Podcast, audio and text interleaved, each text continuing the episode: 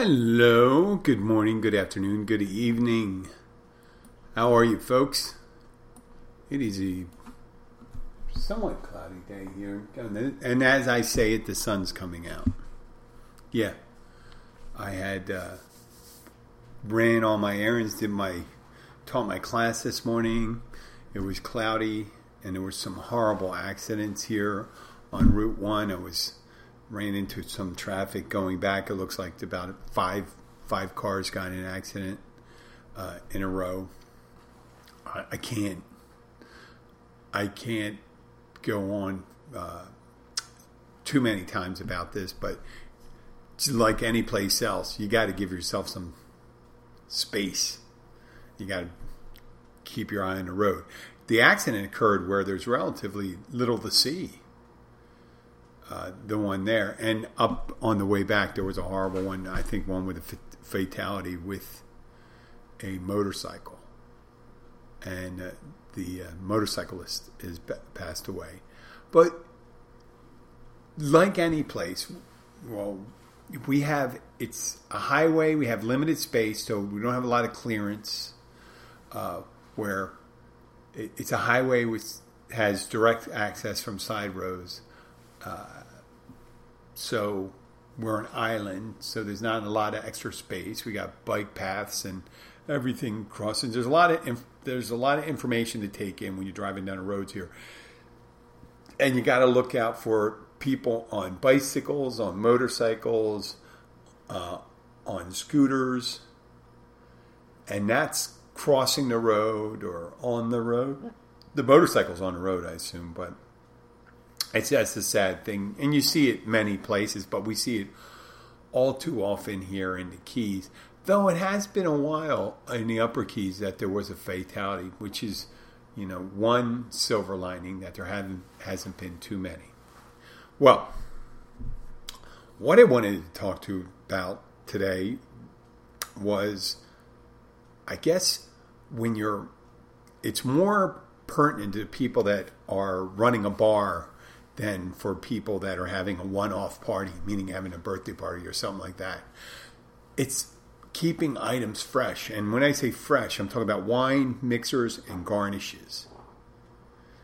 Because if you're having a party, you're cutting the garnishes, you're, you're bringing out the mixers. It's only about for four or five hours. If it's milk or cream, you want to make sure that's you know being chilled or refrigerated. Everything else for about four or five hours.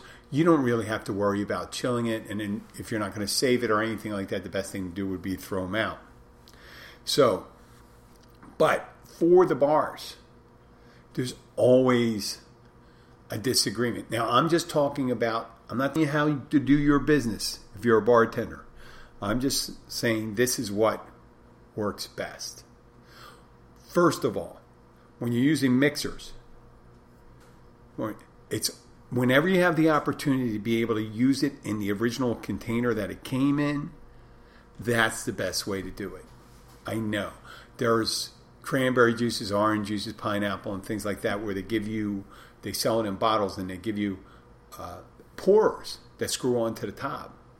And they're the best. And you just got to make sure you you keep the top clean because once you go through it in the bottle, you put it in your favorite recycling place and you get a new one. You don't have to worry about cleaning. Now, in the bar business, though, we like to put things in containers. We put them in storm pours. Storm pours have uh, an ease of pouring it because it comes with a two part pour because it has a hole at the very top of it. Uh, someone, you know what? The county, I decided to do the show, what, four minutes ago? And the county is, I'm just going to take a peek. It decided to bring, send their mowers to the lawn here. I think it is. I just heard one of those heavy duty lawn mowing machines coming by. You know, I purposely try to do the recording of the show when there's not a lot of activity on the street and just my luck. Let's get back to those containers. So these containers are quart containers most of the time, and they have solid lids where you can seal them up, and then you have the screw-on tops big tops with storm pours on it. Those of you that are in the business know what I'm talking about. Those are the things. You got cranberry juice has probably the longest kind of shelf life. You keep that chilled and stuff like that, and every couple uh, cycles, couple days, you want to wash that out. Orange juice, grapefruit, and pineapple, you got to do that every day. You got to do that every day. I know you hate that. You hate to hear that, but if what happens is people have a tendency to add new to old.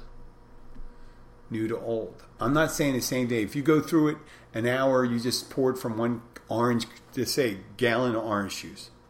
You just poured, cracked it open, poured some into a container, and an hour later you got to refill it. All right, the stuff in it is still fresh, pretty much no no different than anything else. But when you go a day without refilling, what you got to do is you got to empty out the juice in there. Either you know you got to clean out the container. You got to take the juice out. Either you got to finish it, let it run down. You know, if you don't want to waste it and stuff like that, do what I do. Drink the stuff. Milk you want to always keep in the original container. I can't even. I know people want to put it in their storm pours. I know. I know they want to, and it's easier to decant. That's the reason why they put in this, these containers. It's easier to pour the ones that come in there. But when you're talking about spoilage or milk or dairy products going sour, it's important not to use another container because every time you shift from one clean container to another supposedly clean container, container you're, you're raising a possibility of just uh, contamination or some unsanitary setup. Now, it could be original one could be unsanitary, but once you move it into another container, you're just doubling the chances. So it's really important to keep those juices cold and the ones with a lot of pulp in it and pulp, you know, because cranberry juice is more almost like it's it's that's why it's cranberry juice cocktail. It's not a uh, fresh cranberry. Fresh cranberry has no sweetener in it and stuff like that. It's very bitter and things like that. Now I'm going to move on from there. I talked about the mixers. You can agree or disagree. It's a free country. I'm just telling you this is the way to keep them fresh. Your garnishes. Now, a lot of people like to cut a lot of garnishes. I have people I work with, they'll cut like a whole half gallon of limes for the bar. And you really don't need that many.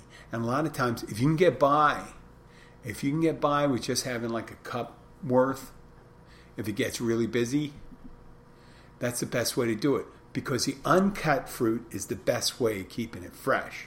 Once you cut fruit, it dries out. And then it gets kind of soggy, especially when it's sitting in citric citric breaks down fruit.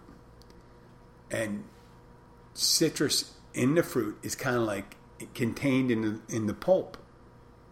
So when you cut it, you're cutting through the pulp, you're exposing all the juice. The juice sits in the bottom of the container, the bottom, you know, if you have lime slices and stuff like that, lemon slices, the higher acidity it starts breaking down the fruit even more. It's amazing those container, those, that whole fruit doesn't just rot away so quickly as it does when it's cut. And some people, when you're you're using citrus, they like to cut the ends off. If they cut, you know, there's always an argument on garnishes whether to do a half moon or a wedge. A half moon is when you you cut the ends off each, you know, where the the stem comes out in the bottom. You cut those out. You cut cut down through the pith to the fruit, and then you cut it through the middle and you cut half moons. Now, they look good, but they're not necessarily the best ones for squeezing. They're really good. Half moons are really good looking garnishes. Now, there's all different ones. Some people do a full round and put that in. Just you're just get more exposure, and a lot of times, if you're going through a lot, it doesn't really matter because eventually that's you're going to go through those. You're not going to have a lot sitting around. But if you cut up more than you need, it's just going to get soggy and gross. Okay. Same things for uh, olives. Some people like to put olives off to the side. Olives are best best left in the container that it comes in. Because once you put it in a fruit tray and stuff like that, you start to risk of cross contamination. Like, like I said, people are reaching in that fruit tray. You want to reduce the amount of hands that go into each container and keep it that way. And since olives are normally sitting in a saline solution, you know, more of a pickling setup with the brine, the brine is a preservative. You don't have to worry about refrigerating it as much, but once you pop it, you know, you may want to do that because it will get, uh, once you pop the, the lid on olives and stuff like that, you will get moldy. And especially if you use up all the juice if you make dirty martinis. Now, another garnish is mint.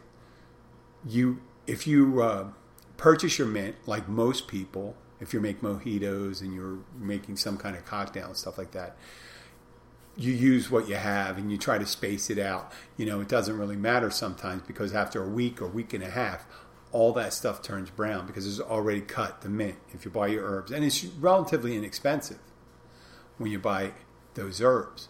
But if you have a plant where a lot of places like where we we are in having a couple mint plants is great to have.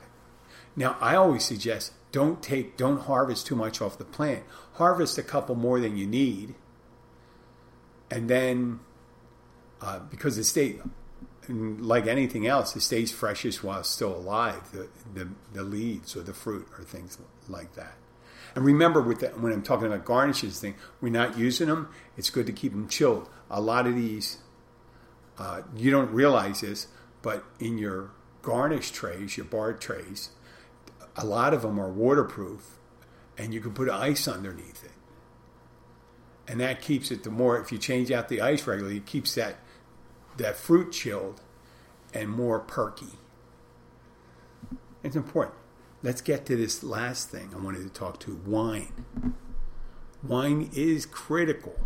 I don't care, you know, when you're using house wines, those big bottle wines, a lot of times there's more nitrites in it and things like that. So you don't have to worry about it so much. And when it's a house wine, if you don't have a bunch of house wines, the uh, wine, the bottle is only around for a day, and you should have no problem with the freshness on that red wine. In the cold um, I'll talk white wines later, but white wine you don't have to worry about almost ever because it stays refrigerated. The house wines I'm talking about. Now, red wines that aren't the house wine, that are more like bottled fresh and meant to be drank with um, within a day of opening. That's the thing you got to watch out. And there's different types. Malbec Pinot Noir have a more, and wines like that have a more transient quality to them. They start to oxidize, meaning it interacts with the atmosphere. So if you can get one of those stoppers where you pump the air out, you're sucking the air out, you're creating a vacuum, it makes it less reactive. There's also other systems. There's nitrogen systems that they use in beer and stuff like that, using inert gas it keeps the wine from uh, becoming. Because a lot of people say until the bottle's open, the wine really doesn't really become take on the character that it should have until it breathes some. But it could breathe too much because then it starts oxidizing and there's a turning to it. You can smell it in Cabernets. And the, the better the Cabernet, or the better uh, the Pinot Noir, and better all these things, right? All these things with less preservatives in, they change quicker. They change quicker. Now, if you're living in a cooler environment, let's say it never gets above 70, you're going to be pretty good. Or 60s. You're pretty good for a day or two. That's even without putting air, air out. Now, if you take the air out, that's two days.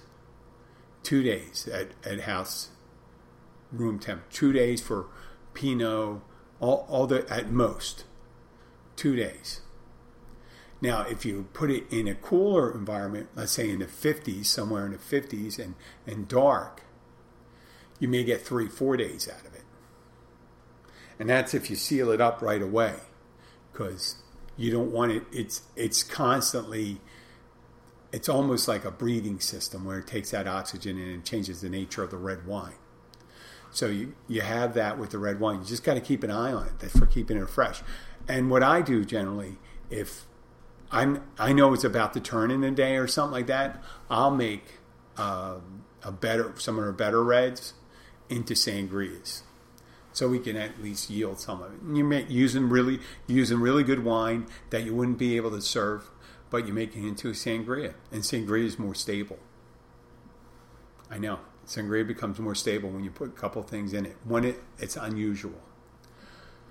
So with white wines, now white wines are are unique because you keep them cooler, and they have a much longer shelf life, even though you don't put them on a shelf unless that shelf is refrigerated in the whole bottle. The white wine. So if you have even delicate wines lasts more than a week, some people tell you different, but the lower the te- temperature in almost anything, the less reactive it becomes. Okay, think of boiling and think of how things become when they're frozen. They almost, you think there's less activity in that substance. Now, I'm not saying freeze it. It's not necessarily good because freezing wine changes the nature of it too. Changes the nature of the grape.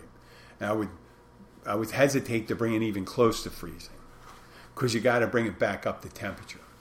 And there's a lot of, uh, I got the word the last time from some French people they said, you know, you Americans, your your white wine's 10 degrees too cold and your red wine is 10 degrees too warm. So, we should have a little cold red wine a little colder and white wine a little more closer closer to room temperature. Okay, with that being said, I want to you know, put in a good word for the people that pay the bills here. Our sponsor, and that's Key Largo Chocolates, operated by the Peterson family. Key Largo Chocolates and Key Largo Chocolate and Ice Cream, they also call themselves, is a favorite destination for locals and vacationers with locations in Key Largo and Islamorada. It's 10470 in Overseas Highway in Key Largo. It's 81933 in Islamorada. You will find some great items in there. They have small batch ice cream, 36 flavors, and uh, sorbets. And they're really excellent. When you get small batch ice cream, it's just a little richer and tastier. I have, I don't know when I go stop at their place and I'm get, about to get ice cream, I probably have like three, four ideas of what I'm going to have. It could be chocolate, could be vanilla, could be coconut, could be strawberry, or something I, I didn't even think about until I get in. If something catches me, they say, "We got this," and I said, "I'm going to try that." Well, um, it's it's I'm always amazed by the texture and the taste of it. It's really good. So besides those items, they also have truffles, fudge, cookies, and also well known for their key lime pie and their key lime pie uh, bars. They're frozen key lime pie on a bar. And if you are in town, you got to stop by there and check them out. They also have a website where you can order from them and see what kind of items they have for a taste of the keys. It's www.keylargochocolates.com and you can order from their website. And if you do go there, please tell them that the Keys bartender sent you. Okay, getting back to it, where was I talking? We were talking about red wine, white wine, but I was talking about things that had to do with a bar. Well, in the bar last night, I had some regulars in there, and for some reason, we got okay. We got on the. I know what it was. What it was about. We got on this subject of Rocky and Bullwinkle. For you, some of you younger listeners, it was a cartoon from I'm going to have to say the 60s, early 70s. I don't even know if they were kept on making uh, early um, in the early 70s. But uh, Rocky and Bullwinkle, they made a live action film. So Rocky was the hero, and his uh, the enemies. It was very interesting because it really was one of the the one shows where they made the villains Eastern Europeans in the middle of the Cold War, and it was Boris. I don't know if they were married, but it was Boris, Boris, and Natasha Badenov, and they were from some made-up uh, Eastern European country. They made it up. Yeah, I know. There's no real. I mean, there could be someone named Badenov and stuff like that. But I always mention that, like with Bullwinkle, and then the other one was Dudley Do Right. He was a Canadian Mountie, or even uh, Tarzan. And did I mention Bullwinkle? They were all kind of dim-witted. They were dim-witted, and they were the heroes, and they always kind of won in the end. And the uh, the good, the bad guys were very intelligent or sharp. They were sharper. They were a minute sharper. They would always kind of scoff at the intelligence of the heroes. Boris and Natasha laughing at the moose and the squirrel. The squirrel Rocky wasn't a dimwit. He was always trying to alert Bullwinkle on what he was doing wrong. But Dudley Do Right, he he uh, he was barely functional, and he was a law enforcement official. I mean, I would have been super pissed if I was a Canadian Mountie. Made him look like idiots. And Tarzan was always swinging into trees. You know, in his thing. I mean, I, I don't know how, you know, I just don't know how that came about where you had this much, all their adversaries were much sharper than they were. But just through dumb luck, the hero would always win. Right? So, but what is one of the in the in the real world, it seems many times that the good guys are really sharp. The good guys are very smart. But the bad guys are super brutal and extreme.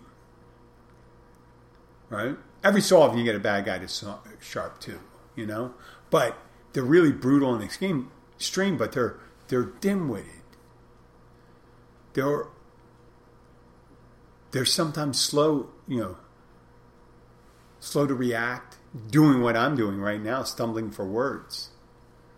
But yeah, and they and they succeed though. They succeed in in spite of themselves, their stupid plans and everything like that. Every so often, like those idiots that were going to uh, kidnap the governor of Michigan, you know, a lot of people forgot about that stuff. Yeah, but there were some idiots that were going to.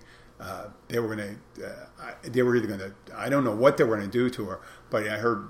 I heard that they were going to uh, torture her, perhaps even do worse. Right? We know what happened. It's in the news and stuff like that. They caught the guy. The FBI caught the guys, and but they spoke about it pretty publicly and they did their planning, and it, and you just think, well, how how do these people ever win elections? But they do. They win elections. They become some of them become CEOs of companies. We naturally attribute um, intelligence to people that have great wealth. Well, maybe they have no compunction or, you know, they they they don't carry guilt. They have no remorse for the things they do. They can do whatever. They can slander people. They can steal, cheat, and lie. And they'll succeed where other people they you know they'll call them weak or idiots because they don't cheat, steal, and lie. They say, well, if they want it, all they have to do is what I do. Or like a leader like Putin or something like that. You know, you know, if someone disagrees with you, if someone disagrees with me, I'll, I'll just kill them. Know. So, you know, a lot of times you think you attribute people with power and money and success as being intelligent. They just tripped over a recipe for success. You know, if you could be really brutal, if you were, if you needed, to, let's say on the basic the basic, uh, the most basic conflict, physical violence, physical violence, right? Where if someone, let's say you got in a little dust off some with someone in a parking lot at a grocery store, right? Could be anything they over. It could be over they accidentally running their cart into the side of your car. Now you can go out and just get a little argument, get a little pushy fight and stuff like that, push back and forth. And this guy could just decide, you know, one of the guys say, well, I'm not going to, you know, I, this is, uh, I'm not going to get involved in this. I'll just, and he whips out a knife, he'd stab you right in the eye, right? Or shoot you. You know, the people that are afraid of carry the people carry guns down here all the time. Into Keys. We're one of the safest places around. I just say you can get a little dust off. You just don't get in arguments with people. Right? I've never felt threatened down here. Uh, neither has my wife or daughter. I mean, did what you know? People say, "Well, you need when you you know with a gun, you're going to really need a gun." But I'm getting off track right there. I'm just saying, people that are successful in the most any range of conflicts, whether it's in the boardroom or in the field, they could be more brutal. They could lie. They could cheat. They just have no compunction to uh, to do whatever it takes to win. Where the rest of us have like a boundary, a, a, a line in the sand, and we're not going to cross. And we mistake that as weakness and being weak-willed and and not doing what it takes you know, sometimes it's very hard to do what it takes. When I say do what, what it takes, do what it takes to be a good person. And sometimes it's not, you know, it's not accepting uh, money that you didn't earn or isn't yours. You know, I can get into this whole subject. I mean, we could do a whole show on why do people lie. Part, of, I mean, obviously lying and, and doing all these other things you do. You know, being brutal, being underhanded, uh, manufacturing your own facts. That that necessarily, you know, in their eyes, it says, "Listen, I have to do what I have to do in order to succeed." I mean, there's no other option. But they're just pers- they view their self interest as succeeding at any cost. Now, where the good person, and I hope I'm not, hey, listen, I'm not exactly sure where I fall in, in that mix. I know it's kind of a continuum, but good people are generally good. And if you, you know, steal a little, a lot of times you have no problem stealing a lot. So the people that are doing, you know, getting the information, trying to learn, uh, not cheating someone, attempting to be factual. They have self interest too, and their self interest could be tied to the uh, identification that they're self identifying as a good person, an honest person. Right? Even though th- those, uh, it, we mistake that, that that makes you weak and it makes you a more likely to be a victim. But I don't think it's all that cut and dry. I think you could do things. There's sometimes where you have to stand up for what you what you know to be true, and you can't just back down because someone's threatened to do some harm to you. Because otherwise, they can, you know, if you give someone the license to be able to do things like that, that can threaten you with financial, legal, physical, uh, they can, mental all those things, or even with libel, like when we spread lies about you. You you may you may need to you know you may need to back down sometimes, right? But I don't think it's always a given that we have to back down. We just don't have to. We don't. I mean, if the good people identify as good people, and some of the bad people identify as good people, because they think they're gold their goals are are pure. The guys that flew their planes flew the planes into the towers. They thought they were good people. They truly believed they were good people. And we saw them as the most evil as they could be. So there's only a couple people out there that are really thriving and realize that, that they're not good people they they may be the most dangerous. The people that know they're not good people and they're doing horrible things. They might be the worst because you think you can always get a possibility showing the person that actually values the thought. The values the thought that they're a good person. There's some redeeming quality in it. The one that doesn't care if they're a good person, they're not beholden to any fake morality or anything like that. They just go ahead and do their shit. And me saying shit one time just allows me to have to put the explicit on there. Uh, I'd like to thank you for listening to the show. This is the uh, this episode and the show is brought to you by Key Largo Chocolates. You could find them at www.keylargochocolates.com. And uh, I'm going to leave you off with this music, and I will be back again on another day. Have a wonderful weekend if you don't hear from me this weekend. Bye.